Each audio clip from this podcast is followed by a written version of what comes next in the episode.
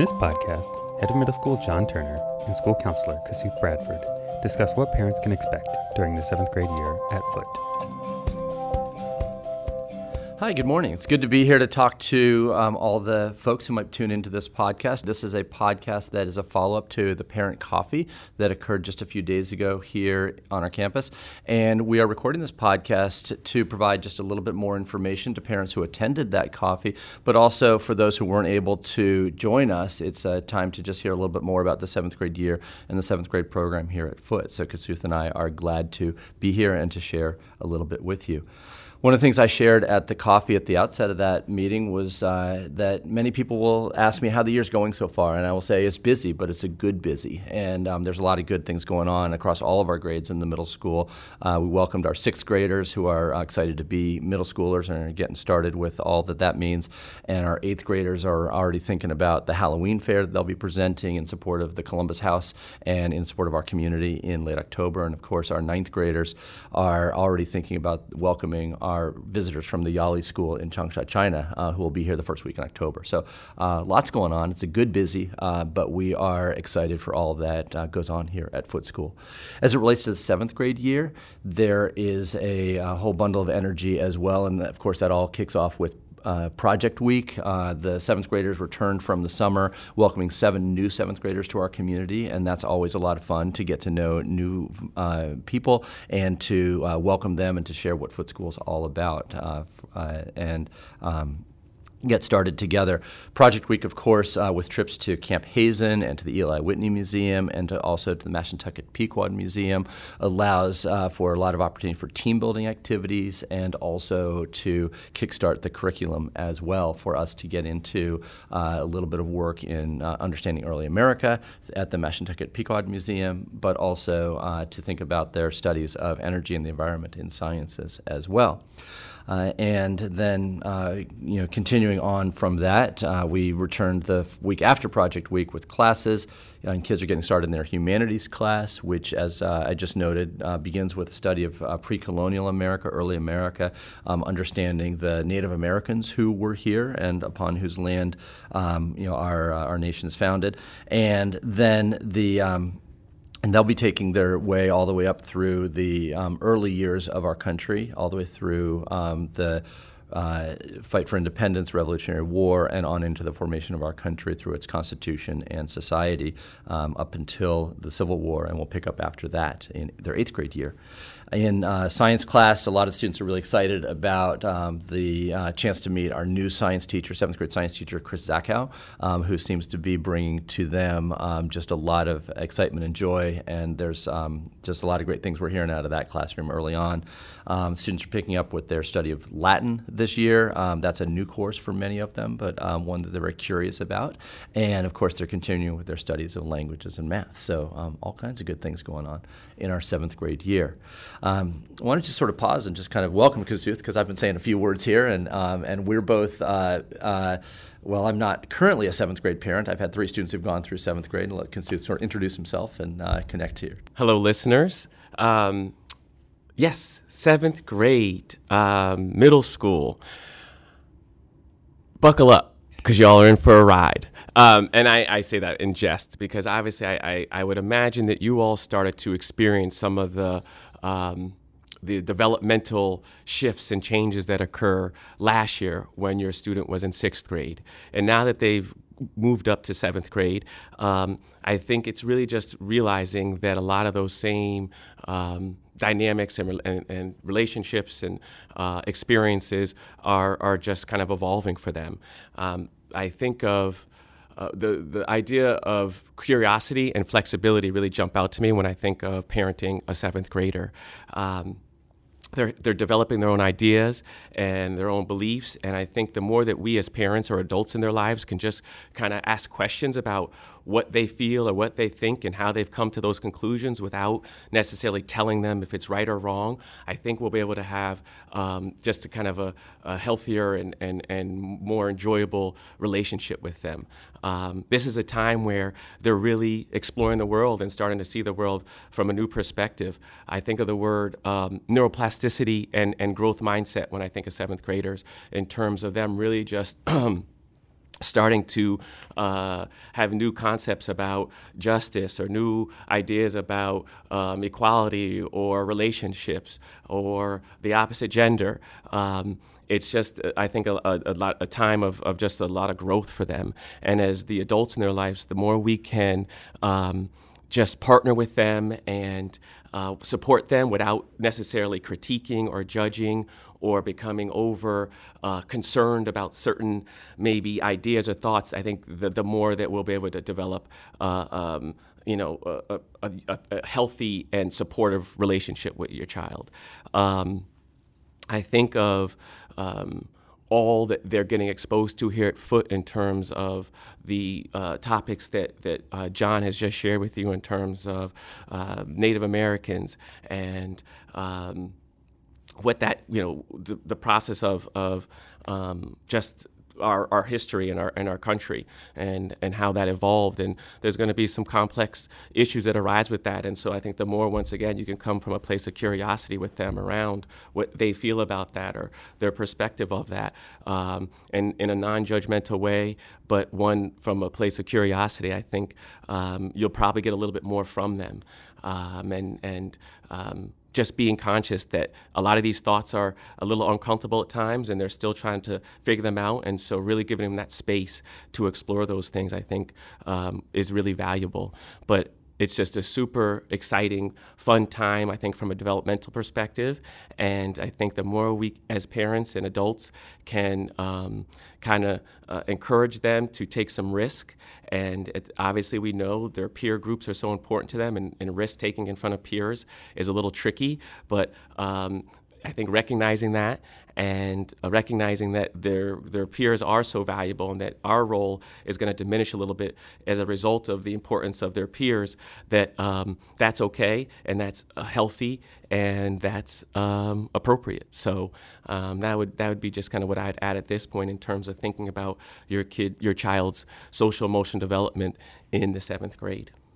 There are many things that mark the sixth grade year here at Foote. Of course, the Festival of the World is, is one of those that we think about. Um, but another thing that marks the year as students join our middle school community is the sense of organization. And we want during the sixth grade year for students to get a sense of uh, just kind of how things fit into their lives, and sometimes just, just as literally as into their binder, into their locker, but also just a sense of how to organize their time as much as, as their materials and papers as well. And we hope that if the sixth grade year is marked by organization, uh, we think of the seventh grade year as being marked by independence. It's independence of thought, uh, it's independence of ideas, and that really sits well with where students are cognitively, where their minds, their bodies are growing, and they're thinking a little bit about themselves as being unique and individual, uh, stretching themselves uh, in uh, social and emotional ways as well. And that uh, is something that we try to nurture within the classroom as well. We want students to be thinking about during the seventh grade year being very independent in their choices about their work. maybe maybe you know might have uh, you know one student who decides that they're you know the best way that they approach school is to get their work done when they get home from school and have time you know in the evening. Other students may make that independent choice of putting that work off and deciding that they want to have a, a brain break and get to it a little bit later. And I think sometimes it's a little challenging as parents to sort of ride that wave of students figuring out what's best for them. And uh, one thing I think Kasuth and I would encourage is the allowance for natural consequences for students to make choices that um, sometimes work out well for them and occasionally have little hiccups, uh, but that um, can allow them to experience their what is best for them. Because as they uh, get uh, along in the seventh grade year and they take on topics and they think things through and they uh, they manage their own affairs, they get a sense of, of who they are. And uh, the more that we as parents can observe that, offer guidance, but also step back a little bit and allow things to evolve and allow things to take shape for the student in their own way, the better we're going to equip them to make those choices consistently and consistently well over their time as this year continues, but also in the years that follow. So um, if we can help think about that idea for independence uh, for them And I'd want to encourage you to um, kind of help them manage also moments of advocacy for themselves as well. When we think about independence, it's not just about how they get things done and they approach tasks, but how they might uh, manage a moment, uh, whether that is a time when they need to connect with a teacher, uh, maybe they are making up work, maybe they are uh, they have a question that they want to ask a teacher. Uh, as a um, parent, uh, the inclination in the last couple of years might have been to send an email to the teacher teacher to stop by the teacher's classroom and ask the question ourselves on behalf of our child. And here it's a really great time to give advice, uh, to say, hey, maybe you should email your teacher this evening before school tomorrow. Maybe you should stop by and make an appointment for extra help with your teacher uh, for tomorrow after school. And if the student can do that, great. Um, but there also will be times where you'll give advice and they won't follow that advice because they'll be trying to find out what is best for them. And again, uh, maybe they'll manage things well uh, one time, uh, maybe another time they'll make a choice that you wouldn't have made. Um, but you know, we um, really can uh, help our children grow and help ourselves grow by uh, giving the best advice, but then offering the best support as well for the choices the students make. And, and just to piggyback on what John was saying, um, it's hard. It's very hard. Our instinct as parents, as adults, is to help and assist your child when you you think they're in a difficult place or distraught or upset about something or struggling. And so I, I think what John said is so true. We really have to try to catch ourselves and pause and say, okay, I know this is hard to witness. I know it's hard to see my child struggling, but if my child can develop the skills and the, the, the ability to be able to advocate for himself or to experience failure and have to adjust to um, uh, the, you know go to that problem solving space and that persever- that space of perseverance what can they gain from that? Um, and, I, and once again it's a, it's extremely hard as a parent. Our instinct is to help but I think if we can think of it from a from the perspective of of long, from a long-term perspective, if we can pause and, and keep ourselves uh, at, uh, at, a distance in terms of allowing them to, to navigate this situation and figure it out, um, they'll be better off for it in the long term. Um, and that goes as well in for social situations and relationships with their friends. Uh, we might be inclined to want to get involved, call call a parent if we know that there's something going on with a peer that maybe isn't ideal. And I, I urge you to try to talk to your child about how they can navigate that situation. How can they uh, problem solve? Uh, how could they maybe utilize some of the supports at school to deal with that situation, be it their advisor or their school counselor or whoever it may be, someone that they trust. Uh, because once again, the more we can kind of give them those skills, they'll serve them so well um, uh, down the road in terms of just relationships and feeling comfortable with dealing with some of those awkward and uncomfortable conversations. Because as we know, as adults, when you haven't learned that and practiced that, um, it's hard to execute even as an adult as Kasuf says, it is quite a bit to consider, and it, it sounds like uh, being a seventh grade parent is a uh, is a challenge. And yeah, we, we're not going to sidestep that. Um, there, there's a bit going on, uh, but it's also a really cool time uh, to watch kids grow. And I think you know it's it's a great opportunity to hear from what uh, from your child, um, to hear what they might have to say. Um, make time, uh, as we'd often say, for conversation. you know, it's it's easy to um, you know, settle into that uh, routine, if we can call it a routine, of you know having dinner on the fly, or you know maybe sitting down to watch a show during dinner or whatever. But you know, I find it at my house those times when we have family dinners, uh, we end up talking and laughing about something, uh, and I don't know what it's going to be, but there's something you know really you know, important about just sitting down together often uh, to um, just share time together, and uh, certainly that's been true uh, for my own family as my kids have gone through the middle school years, and you've that space, whether it's in you know, at a meal or uh, you know just in the car uh, to you know say hey let's put aside you know the headphones or the phone or whatever and let's just hey what's going on?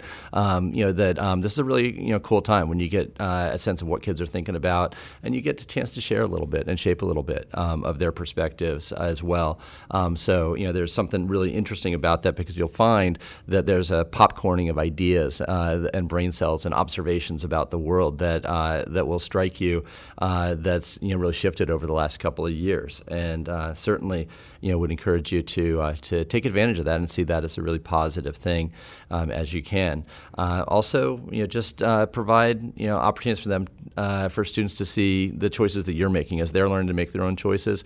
You know, uh, maybe you know you know have productive you know time in the evenings. If you're if you're doing some work, say, hey, let's you know let's all you know plan to you know work till 8:30 and then we'll watch a show together, or you know make time you know to uh, to do some reading, something like that. But also just you know those those things that we keep hearing about, we keep needing to remind ourselves about uh, things like you know managing screen time and getting good sleep um, are just really great things for uh, students as they're developing these uh, good habits right now um, to uh, you know show and demonstrate you know their value even more. So um, there's a lot of cool things going on here, um, and that's something you know, we want to continue to, to note and to, to value and to, to shout about because we're here for the middle school years because we think there's something cool about the time these kids are growing up.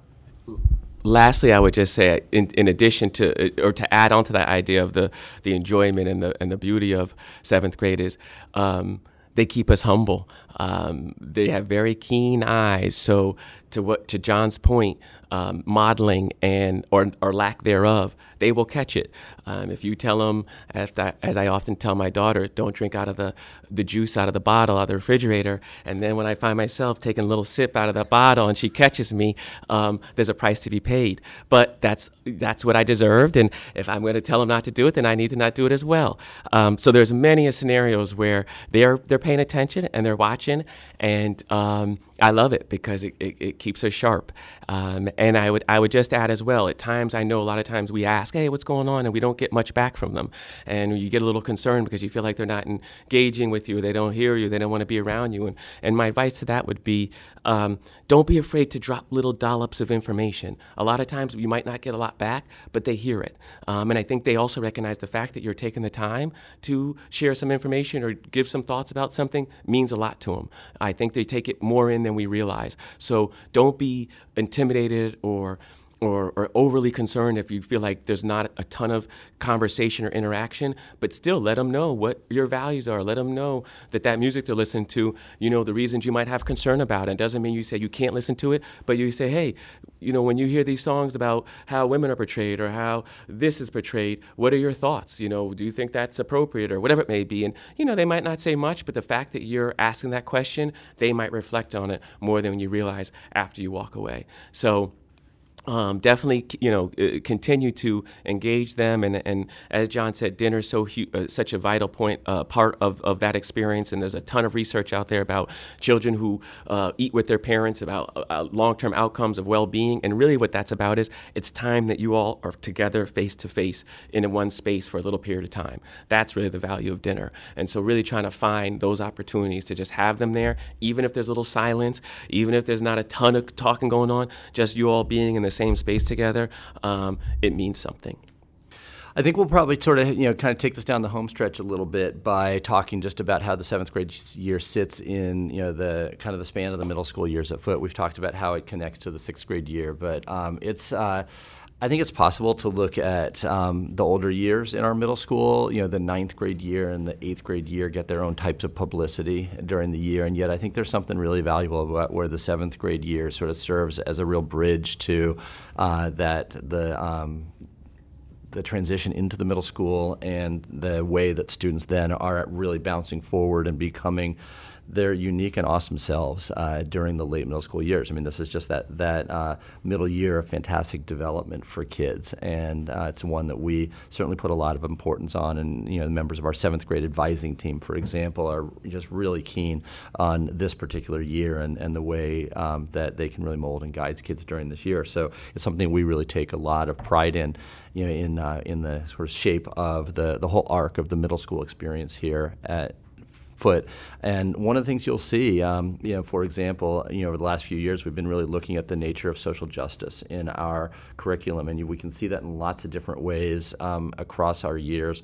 And you know, it's easy, or um, perhaps, um, to see how that's been taking shape in our ninth grade and our eighth grade the last couple of years, and just so many conversations that are really shaping uh, how kids view the world are coming out of our work with social justice and and authentic curriculum, really challenging ourselves uh, as teachers and faculty members to bring forward topics that are a little rough around the edges, that challenge us a little bit, and yet the way, the way we see kids grow when we, when we make the choices to, to bring uh, curriculum, readings, uh, media forward for kids has been so powerful, and, and we're seeing that um, really come uh, down into the seventh grade year as well. In our humanities team, for example, um, they've been uh, really looking for ways to bring sort of the here and now forward in a, in a, in a history curriculum that largely centers on the 16, 17, and 1800s. But how do we talk about um, the things that happened then matter to what's going on in 2018, 2019, and soon to be 2020?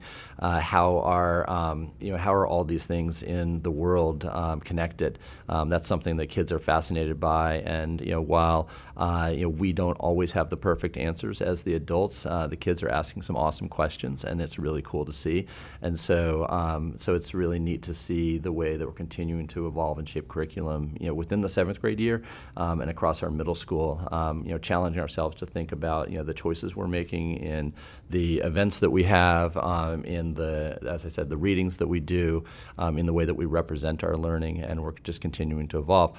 And and so you know we see the seventh grade year as being an opportunity for kids, you know, to really start thinking deeply about things, and they feel honored in many ways to be uh, brought into that conversation, to feel like they're doing uh, real curriculum, big kid curriculum, authentic. It's rough around the edges. There's no right answer curriculum, and uh, and so there's something exciting about that. And then, you know, especially for those uh, parents out there for whom you know the seventh grade is a um, you know, is a new experience because this is their first child who's uh, you know come up through these years. Um, there's even more uh, coming, uh, and it's exciting stuff. And we're going to um, continue to shape some awesome kids through the work we get to do here.